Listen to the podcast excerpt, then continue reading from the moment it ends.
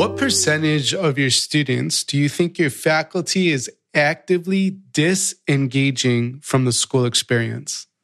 I said that right. I said disengaging, not engaging.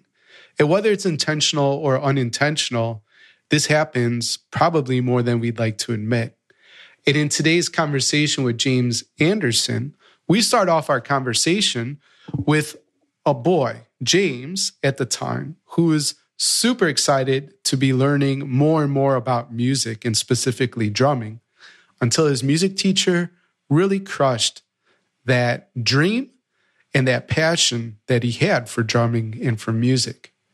And I am asserting that we do this more often than we would like to admit. So James is going to invite us into that conversation, unpack, you know, some insights that he had around that experience. And James also is going to present a very unique idea. We talk a lot about leadership here on the Better Leaders, Better Schools show. It's in the name. But the concept that James has created and introduces to us today is this concept of learnership. And you'll also learn about the learnership matrix he's created as well. You're going to love today's show. Hey, it's Danny, and welcome to the Better Leaders, Better Schools podcast, a show for ruckus makers, those out of the box leaders just like you who are making change happen in education. And we'll be right back after some short messages from today's show sponsors. Learn how to recruit develop, retain, and inspire outstanding individuals and teams to deliver on the vision of your school in leading people, a certificate in school management and leadership course from Harvard. Leading People runs from June 15th to July 13th, 2022. Apply by June 3rd. Get started at betterleadersbetterschools.com slash Harvard. Better Leaders, Better Schools is brought to you by school leaders like Principal Gutierrez using TeachFX. Special populations benefit the most from verbally engaging in class, but get far fewer opportunities to do so than their peers, especially in virtual classes. TeachFX measures verbal engagement automatically in virtual or in person classes to help schools and teachers address these issues of equity during COVID. Learn more and get a special offer from Better Leaders, Better Schools listeners at teachfx.com forward slash BLBS. That's teachfx.com forward slash BLBS. All students have an opportunity to succeed with Organized Binder, who equips educators with a resource to provide stable and consistent learning, whether that's in a distance, hybrid, or traditional educational setting. Learn more at organizedbinder.com. Well, James Anderson is a speaker, author, and educator who is passionate about helping fellow educators develop students as skillful learners, a quality he defines as learnership. James, welcome to the show. Thanks, Daniel. Pleasure to be here today. And pleasure's all mine. I, I wrote in an email um, earlier today that I'd be speaking with you. We're talking about learnership versus leadership. And I wrote in the email copy, I wish I had come up with that idea. I love uh, the way you've defined it and that edge that you've created. So we're, we're for sure going to dig into that concept. But James, if you would, can you take us way back? I, I think it was sixth or seventh grade, maybe. But you had an experience in music class that turned you off from learning. What was that experience? Yeah, absolutely. It was funny because it originally turned me on to learning what happened was uh, mm. year seven music in Australia, that's the first year of secondary school. So it was the first time I'd had specialist teachers and the first time I'd ever gone to a um, specialist music class. And I didn't really know what to expect. I walked into this classroom and I was blown away. Like it was amazing. Instead of having the row chairs all in rows, the middle of the room had three drum kits on the side of the wall, there's all these um, mats with bongos, and the one row of tables all had drumsticks.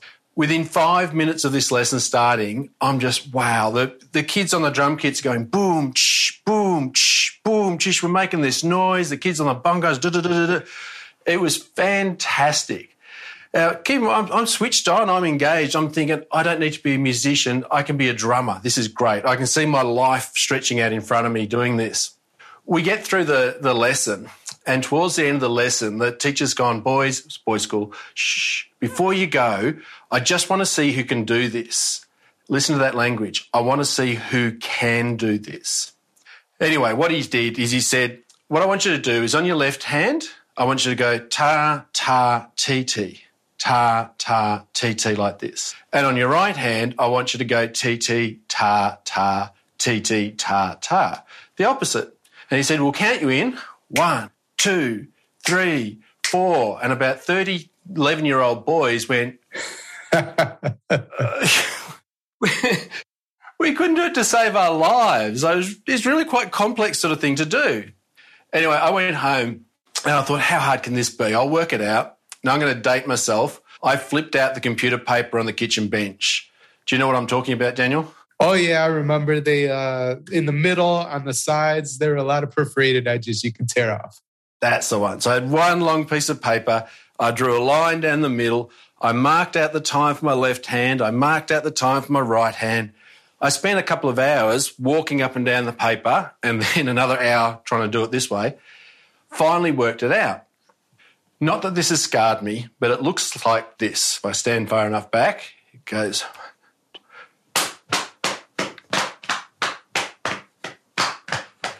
Yeah, so rub your tummy, tap your head type thing. anyway, I went to the I went to the teacher the next lesson and I said, Hey, was this the thing you're asking us to do? And I did it, and his face lit up. He went, Wow, James, that's amazing. How did you do that? And I told him about the paper and the time and the effort and all the rest of it. And he went, Oh, so you can't really do it then. See, in his mind, there were people who could just do it and other people who had to work hard for the fact that they couldn't naturally do it. Mm. I was very quickly categorized as being the sort of person who wasn't naturally musical, and other people could do it much easier than I could. Now, remember at the start of that story, Daniel, I was turned on. You know, I wanted to be a drummer. This was going to be fantastic. Right. But as soon as I was told that I couldn't do it, like I had to work hard instead, the next lesson, I sat at the back of the room. The next time a question was asked, I didn't put my hand up. Next mm. time an opportunity was put forward, you know, do you want to come out and have a go at this? Want to do a music lesson? No, what's the point? Now, my teacher wrote on my report that, you know, James is disengaged, not interested in music. That wasn't true. I was absolutely interested in music. I just didn't believe I could do it. And for me, that was one of the really strong mindset messages I got as a kid. That, and this is Carol Dweck's work that I work with now, and it's the, sort of the foundation piece of the learnership. That someone with a fixed mindset believes that learning is about discovering your abilities. And that's what my music teacher was telling me. He hmm. wanted to find out if we could do the rhythm thing. And I wasn't. I was sure I could do it later after I'd done the work, but I couldn't naturally do it. And so I didn't believe I could learn music. Someone with a growth mindset doesn't expect to discover their abilities. They, dis- they understand they're a creator of their abilities. And when you've got that growth mindset, when you understand that learning is about creating, not discovering, the next question you want to ask is how do you get really good at that process of learning? And that's what learnership is about understanding how to get good at the process of learning. I really appreciate you taking time to explain that whole story, and uh, my heart, you know, hurts for for that experience because there you were. I mean, you know, laid out the uh, classic copy paper, but like you said, you, you put hours into it and in the and the thing is your teacher's face lit up immediately but then it's like oh you had to teach it and ah, just too bad i mean all of that should have been celebrated versus oh it wasn't your natural ability that's really too bad that's what happens all the time in, in so many different ways in schools mm-hmm. effort is meant to mean that it makes up for a deficit it's what you have to put in because you don't have the natural ability and teachers do this all the time unintentionally. I want to be really clear about this. We're not being. Yeah, yeah. yeah my music teacher was good hearted. But he'd been raised in a world where his mum had taken him to, you know, try different things. And the message had been to find out if he was good at them. And when we're in a classroom, we encourage this student. We say, Yeah, it's good to see you working hard. Keep up the hard work. Here's some formative feedback. You'll get there. All this sort of encouragement. And then we turn to the student next to them and say, Congratulations, you've done that really quickly. On to the next task.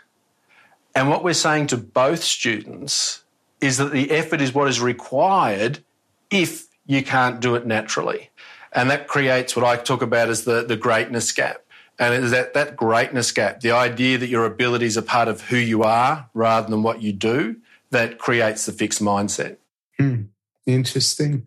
Well, you, have started to introduce this idea of learnership, you know, to the ruckus makers listening and watching. Uh, could you walk us through the concept of the learnership matrix that you've created? Yeah, absolutely. Look, I suppose um, certainly here in Australia, and I notice a trend around the world, we've spent a lot of time over the last 10 or so years talking about uh, skillful teaching. What do quality teachers do in classrooms? What do quality teachers do? Um, what do skillful teachers do? And we, you know, spent a lot of time building the idea of how to craft formative feedback, mm-hmm. setting challenging goals for students, doing all this sort of work. But sometimes I find that, yeah, we'll have great teachers spending hours crafting formative feedback, but then students don't read it. You know, we'll set challenging tasks for students, and the students will say, Can I have something easier? And so while teachers are doing their side of the equation, I don't know that students are always holding up their side of the bargain. And it reminds me of something John Holt. Maybe you might know John Holt, who's an American educator ooh, 40 years ago now, I suppose. Mm.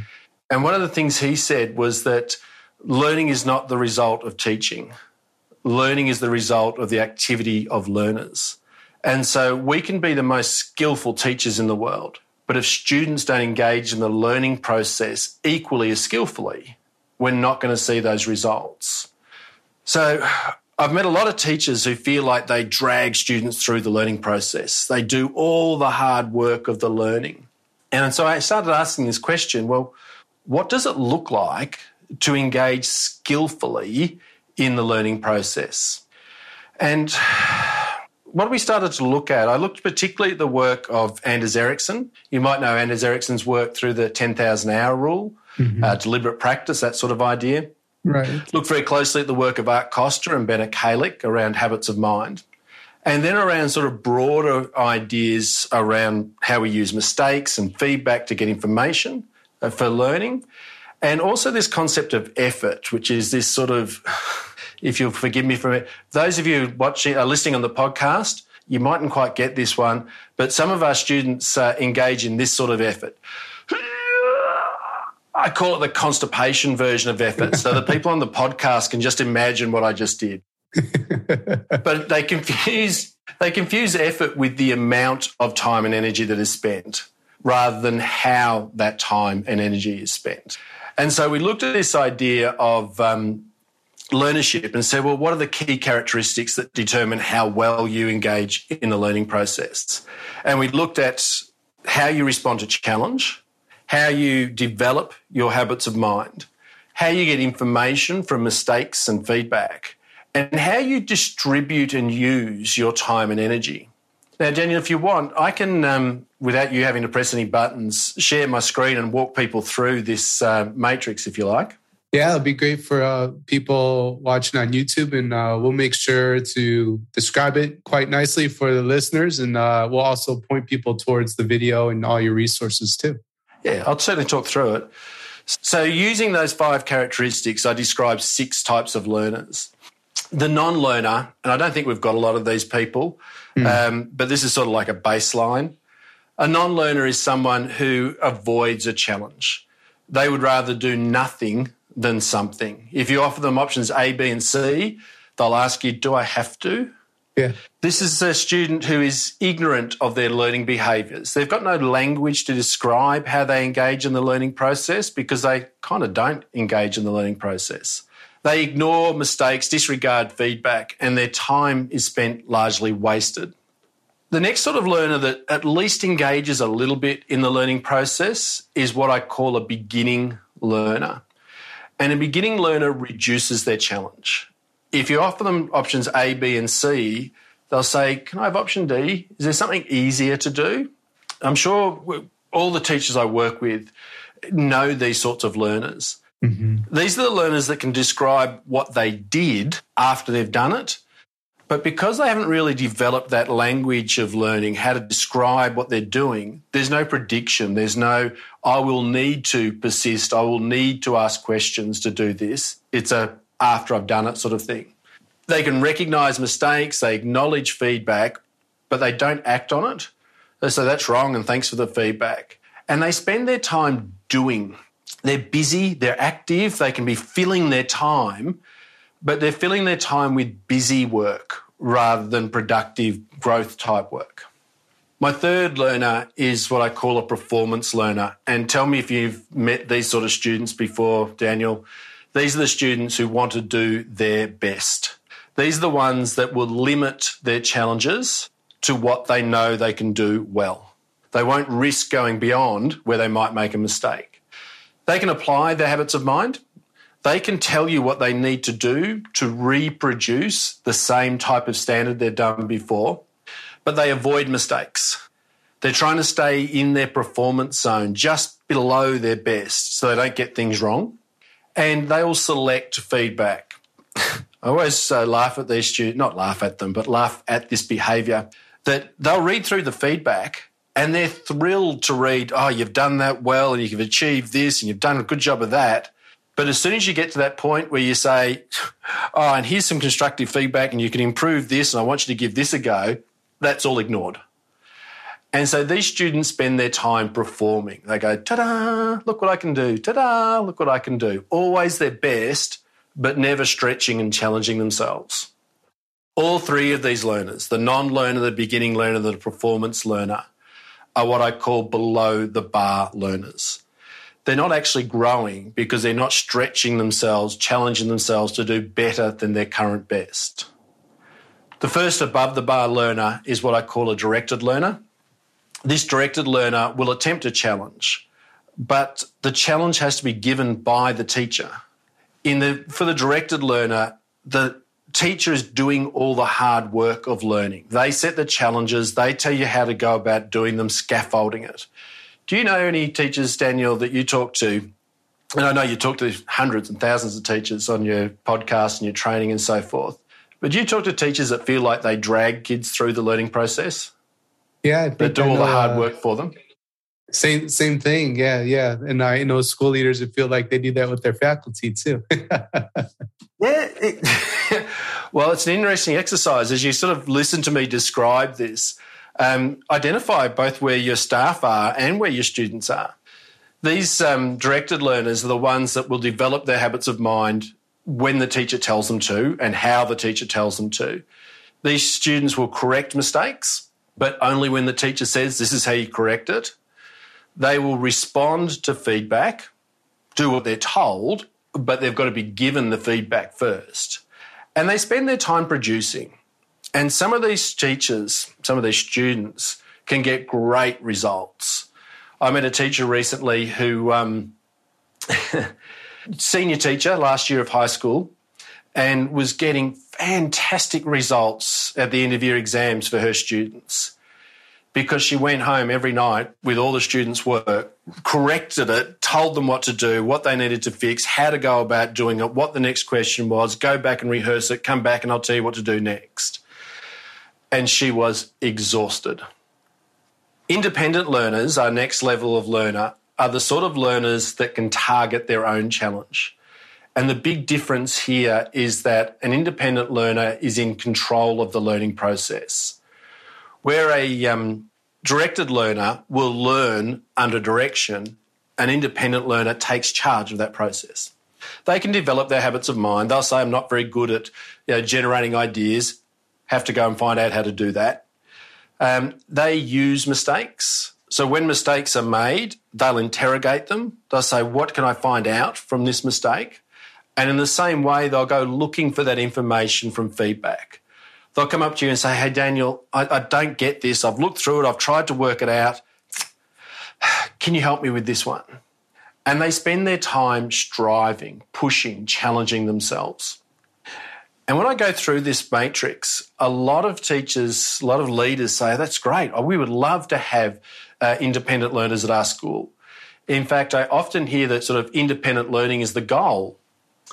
And I would suggest that it shouldn't be, that we actually need to do one step better. And that one step better is what I call an agile learner. And an agile learner is someone who embraces challenges. They embrace them in the same sense as JFK when he said, We do these things not because they are easy, but because they are hard. These are the people that look around and say, if you give them options A, B, and C, they'll say, Have you got something harder? I want to really stretch myself. Mm. These are the students that cultivate their habits of mind. And when we talk about cultivating habits of mind, we live in a world at the moment where a lot of people are talking about strengths. You know, what are your strengths and, you know, working to your strengths and those sort of things. There's nothing wrong with that. But an agile learner will say, look, these are my strengths, so I should go and seek out a challenge that helps me build my weaknesses. So they're looking not to be a type, they're looking to develop all their behaviours. These are the people that design mistakes. Now, designing mistakes is something worth having a chat about, but um, I hope I'm not making assumptions here, but we're kind of the same age group, more or less, give or take a few years. Do you remember a game called Mastermind? Well, I don't remember the game, but I do know that that's the community and how I show up school leaders. I know the game exists, but I did not play it. All right. Do you know that game Guess Who? I do know that game, yes. Yeah, yeah, yeah. Okay, so you've got kids. Um, have you ever seen someone play Guess Who by going, and often a little kid, by going, you know, is it Mr. So and so? Is it Mrs. This? And they just guess one by one? Right, right. Someone who designs mistakes goes, I want to find out the most information I can. And the first question they'll ask you is, is it a boy? And if it's not, they can put down all the boys. And they'll say, are they wearing a hat? That'll. And so you're deliberately making mistakes, searching for the information you need. And in the same way, these people tailor feedback. Tailoring feedback's an interesting one. Um, often in schools, we talk a lot about feedback, and it's about giving feedback to students. Some of the schools I work with, where we're trying to develop these agile learners, teach the students to ask for the feedback they need. So when they're handing back an assignment, they'll say on the assignment sheet as they hand it up, my focus for this assignment has been X, Y, and Z. I would like some feedback about have I achieved X? Where did I struggle with Y? And what do I need to do to get better at Z? And that allows the teacher to give the sort of feedback that is most meaningful to that, that student. So agile learners uh, tailor that feedback to get exactly the information they need and they spend their time growing. Unlike the independent learner that will set goals and reach them, sometimes independent learners, and you know, perhaps you've met some teachers or other professionals that you've worked with, they set a goal and they go, right, I'm going to work towards it, I can get there. Once they reach their goal, they stop and they actually become performance learners.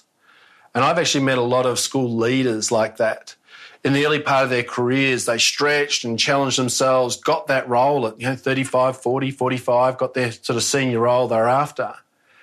But once they got to that point, they stopped getting better and they started getting busy, doing things, do, making sure it's all get done.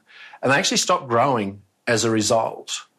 Whereas the person who is an agile learner that's embracing challenges because they are there, because they're going to help them grow, not because they need to reach a goal, but because it's going to help them grow and growth is going to help them achieve other things down the, down the path. The agile learner is proactive in that they're always looking for the stretch, the challenge that will prepare them for the challenges that will come along later. So they're my six types of learners, and uh, I work with schools and teachers to help develop those sorts of um, dispositions and those sorts of behaviors in their learners. Brilliant. Well, we uh, will link up all the ways to connect with you in the show notes, of course. Uh, thank you for the masterclass on learnership, too. That content is uh, very interesting, very helpful. And I know the ruckus makers engaging with this are going to find a, a, lot of value in it. So uh, we're going to pause here just for a message, quick message from our sponsors. When we come back, I'd love to hear your thoughts a bit about the difference between resilience and being anti fragile. So, one of our sponsors is Harvard Certificate in School Management and Leadership. Learn how to successfully navigate change, shape your school's success, and lead your teams with this program. Get world class Harvard faculty research specifically adapted for pre K through 12 schools, self paced online PD that fits your schedule. Apply now at betterleadersbetterschools.com slash Harvard. The BLBS podcast is also, also brought to you by TeachFX.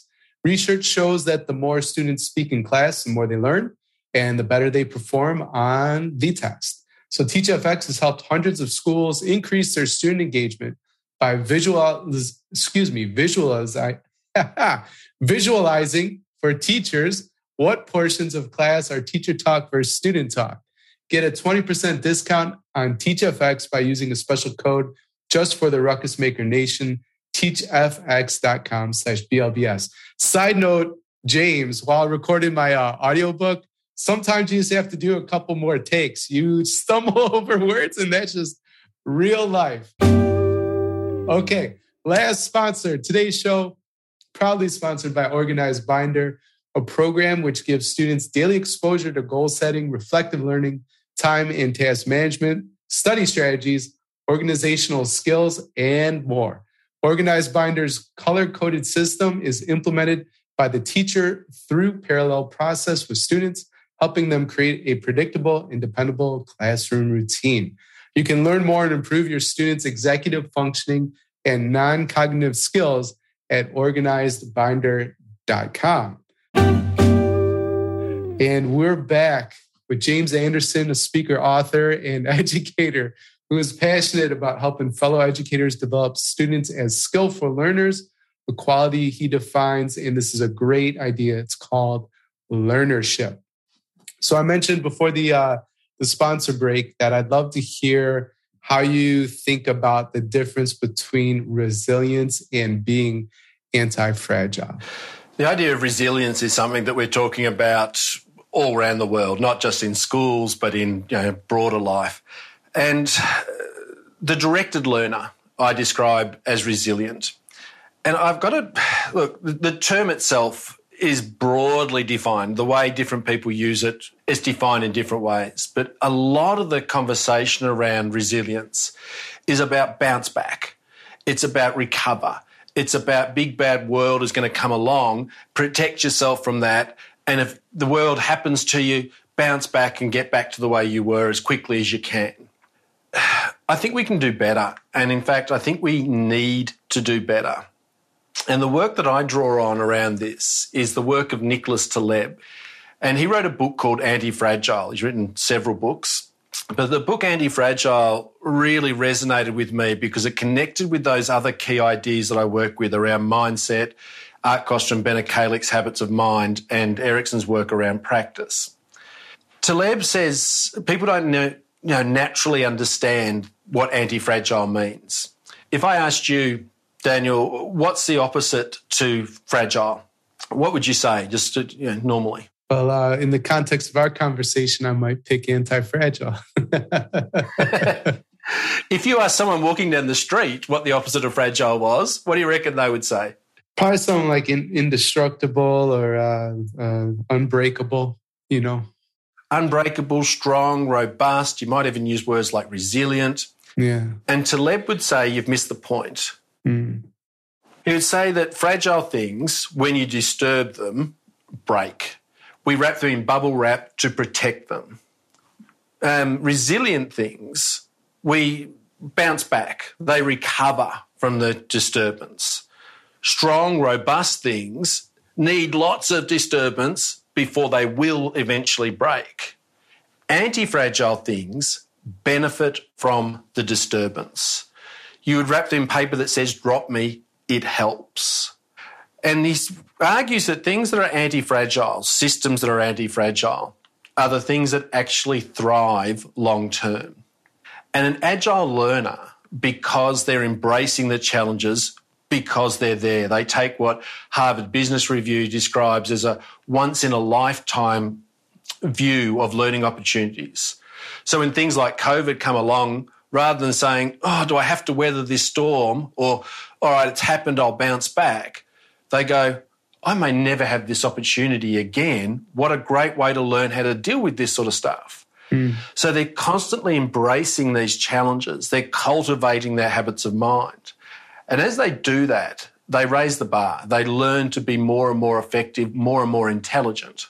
And as you do that, you prepare yourself for an unpredictable future.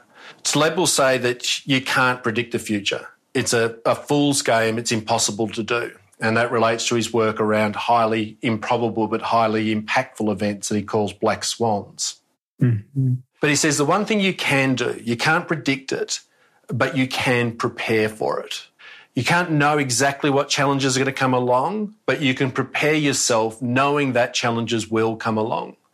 And the person who is anti fragile, rather than waiting for that disturbance and bouncing back, is the person that's looking for that disturbance, that's leveraging them all the time and preparing themselves for that unpredictable future. It's um, enormously deep work, and I would encourage all of your uh, ruckus makers out there to have a look at Taleb's work. Just a little warning though, if you're going to read his book, Anti Fragile, um, perhaps Blinkist. Have you ever used the app Blinkist or get some sort of digest first? Sure, sure. Yeah, look, Taleb is uh, one of the few people in the world that I would describe as erudite. He's the sort of person who can put an example from the stock market, from ancient Greece and science all in the one paragraph. and so it gets a little bit uh, dense, a little bit heavy, heavy going at times. Gotcha. All right.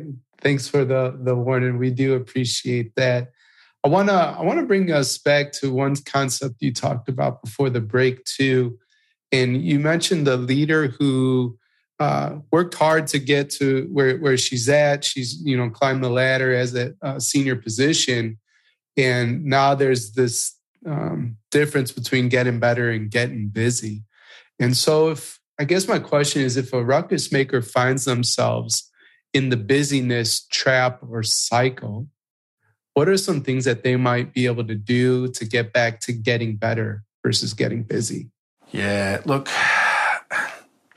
particularly for our leaders, uh, our ruckus makers that are in leadership roles in schools, it's tough sometimes because yeah, we've got so much to do. There's so many things to respond to all the time.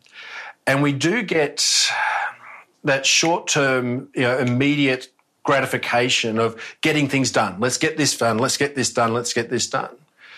But long term, it's actually not doing us good because long term, what we need to do is actually build ourselves to grow and to develop. And if we don't allocate some time every day, every week, every month to our growth, not all the time, every day. And when I talk about growth, there's a, a misunderstanding here. A lot of people talk about growth, I'm going to get outside my comfort zone. Yeah, getting outside your comfort zone is not always growth. The world is full of, well, let's come back a step. Your comfort zone is full of things you can do easily, things you've mastered a long time ago. But it's also full of those things I call easy things that you haven't done yet. Right? The world is full of things that you are capable of doing that you've just never had the need to do. Daniel, do you know your 13 times tables? Uh, I did in sixth grade. so you don't now? Well, I haven't used them in a while. Yeah. If you needed to know them by this time tomorrow, could you know them? Uh, absolutely. I could memorize with the best of them. That's right. You know exactly how to go about doing that. You know it would just take time and it would be a new thing but it would be an easy thing you haven't done yet. And a lot of us in leadership roles get busy with those sorts of things, things that are already already within our abilities mm-hmm. that we mm-hmm. just haven't done. So it's the new program that we roll out, the the new teacher that we enroll with, whatever it might. be. It's all these things, but they're within our current abilities. Getting better instead of busy means challenging yourselves with things that are beyond your current abilities, things that stretch you, challenge you, make you feel a little bit uncertain and that's tough. You know, in a leadership role, to deliberately step into a space that you're not sure about, that makes you feel like, oh, I'm not sure if I can do this or not. I might actually fail doing this. When you're in a leadership role, that can be really tough. And the reason it's tough is that a lot of schools have developed performance cultures mm-hmm. where it's about, particularly for leadership roles, demonstrating that you can, you can, you have, you have. And we see this reflected in um, annual review programs. And, you know, you, every year or two, you sit down and say, these are my goals for the next few years. I find that most people, when they set those goals, set goals a bit like learning your 13 times tables. They're goals they know they can achieve they're confident they're going to be able to do it. The only limiting factor is will they find the time to do it? Because at the end of the two years or whatever review period you might have, it's more important to go tick, tick, tick, tick, achieved right. rather than, oh, I stretched myself this far. I almost got there, but I didn't quite. And so we've been trading off this short term gratification of achieving something rather than the long term benefit of growth. And so we need to break this performance culture and we need to develop more of a growth culture in our schools, not just for our leaders, but also for our students and those that we lead in our faculties and our teams and our staff. So you asked me originally uh, about getting busy, not getting better. Right, right. As an agile learner, we embrace those challenges because they are there. I love that JFK quote we go to the moon not because it is easy, but because it's going to challenge us, because it's going to stretch us. And not all day, every day, but every week, sometime every month, certainly over a year, we need to be embracing that feeling of discomfort, that feeling of, I'm not sure how to get there. That feeling that my year seven music teacher discouraged me from. Mm. When my year seven music teacher said, Oh, you had to work hard, did you? What he was telling me was that that hard work was a sign of my deficit. And so I stepped back. And as adults, we sometimes do that too. We find ourselves outside our comfort zone and actually a bit threatened, a little bit, nah, I'm not sure if I can get through this. And we go, all right, well, I'll do this instead, things I know I can do well. One of my favourite quotes is that there is no growth without discomfort. Mm-hmm. So if we're going to grow, we need to be getting comfortable with that feeling of discomfort, knowing that to grow, we are going to feel uncomfortable. Seven out of 10 uncomfortable, not nine or 10 out of comfortable, not way off the deep end going, oh my God, I can't do this. But just enough uncomfortable to produce that stretch. But if we're locked in this performance culture of showing off, demonstrating, achieving, ticket, achieve, you know, all that sort of stuff, we won't grow. And the tragedy of that is that when you look at the research, when people are interviewed towards the end of their lives, you know, 70s, 80s, 90s, end of their careers, end of their lives, what they tend to say is things like, I wish I had, mm-hmm. I could have done, I should have done. And what they're regretting, they talk about their regrets. What they're regretting is they say, Look, I've had a full life, a busy life. I've filled my life with all sorts of things. But that thing that I couldn't do when I was 40, I still couldn't do when I was 50. I still couldn't do when I was 60, 70, 80. I spent my whole life getting busy, but I'm dying pretty much the same person as I was when I was 40 because I stopped growing and got busy when I hit that career point. No, that doesn't happen to everyone, of course. But that's what I mean when we, we talk about that risk of getting busy instead of getting better. Well, framing it that way, you know, puts in perspective too. And, you know, uh, you want to live a life that is full, but hopefully without regret as well. So, a couple things, and I just want to add, and then we'll get to the last few questions. One would be interesting to see how systems could uh, uh, build and reward the getting better, what you're talking about, versus tick, tick, tick, like you said, achieve. What if you were rated highly for, hey, what are five things you knew that you most likely would fail and tell us what you learned? You know what I mean? So that'd be easy. The other reflection I just wanted to share with you and the Ruckus Maker engage in today is that, you know, I teach people sometimes my journal reflection process. And what I find fascinating is two of those questions are just what did I try today that's new? And what did I learn? And it's unreal how many leaders actually do not have an answer to what did I try today that's new? Or what did I try today? Or what did I learn today?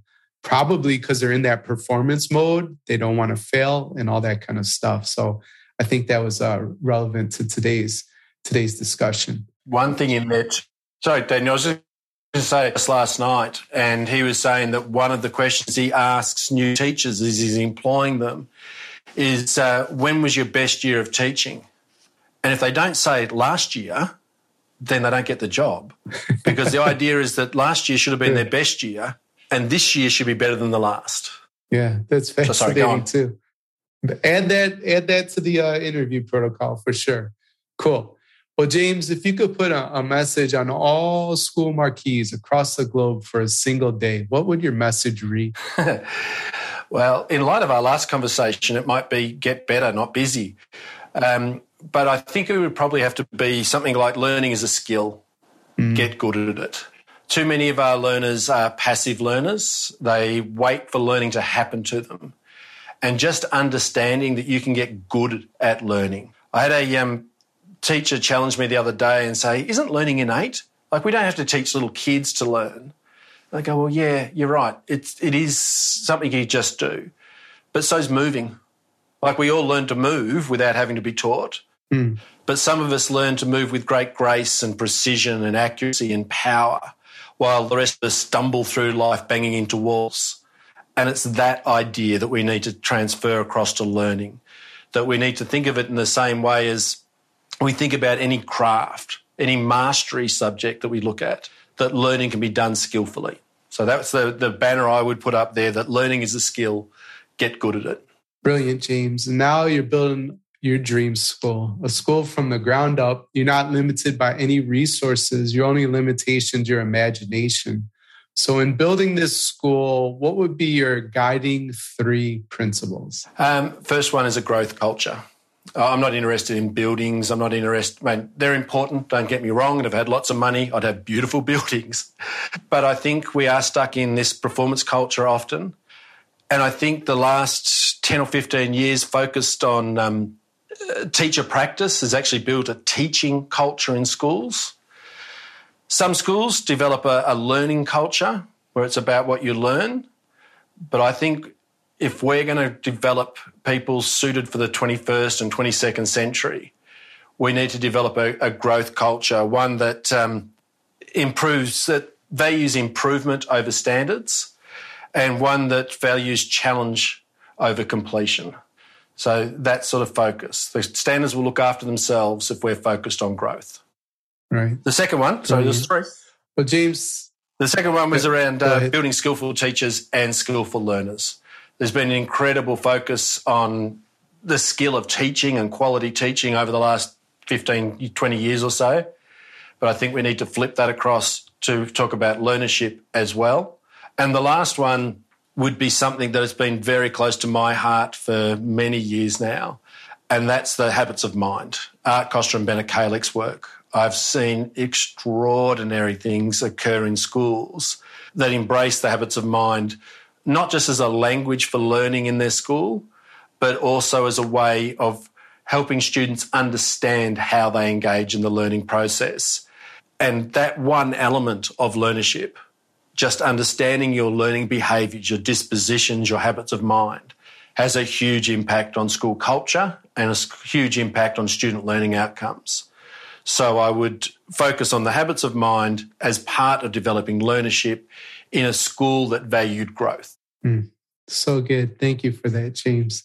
And thank you so much for being a part of the Better Leaders, Better Schools podcast. We covered a lot of ground of everything we talked about today, what's the one thing you want a ruckus maker to remember? Learnership. That we need to focus on the skill of learning, developing learners as skillful learners. It does so much. It not only improves student learning outcomes, but it uh, takes the pressure off the teacher as well. We've got so many exhausted teachers in our schools because we drag students reluctantly through the learning process. Learnership gives them back the skill and understanding of how to engage in that learning process. And uh, seeing, just walking into your school tomorrow and starting to see learning as a skillful process, not something that's done to learners, but something learners do learn to do well, is the one thing I'd ask you to take away. Thanks for listening to the Better Leaders, Better Schools podcast, Ruckus Maker. If you have a question or would like to connect, my email, daniel at betterleadersbetterschools.com or hit me up on Twitter at Alien Earbud. If the Better Leaders, Better Schools podcast is helping you grow as a school leader, then please help us serve more ruckus makers like you. You can subscribe, leave an honest rating and review, or share on social media with your biggest takeaway from the episode. Extra credit for tagging me on Twitter at Alien Earbud and using the hashtag BLBS. Level up your leadership at betterleadersbetterschools.com and talk to you next time. Until then, class dismissed.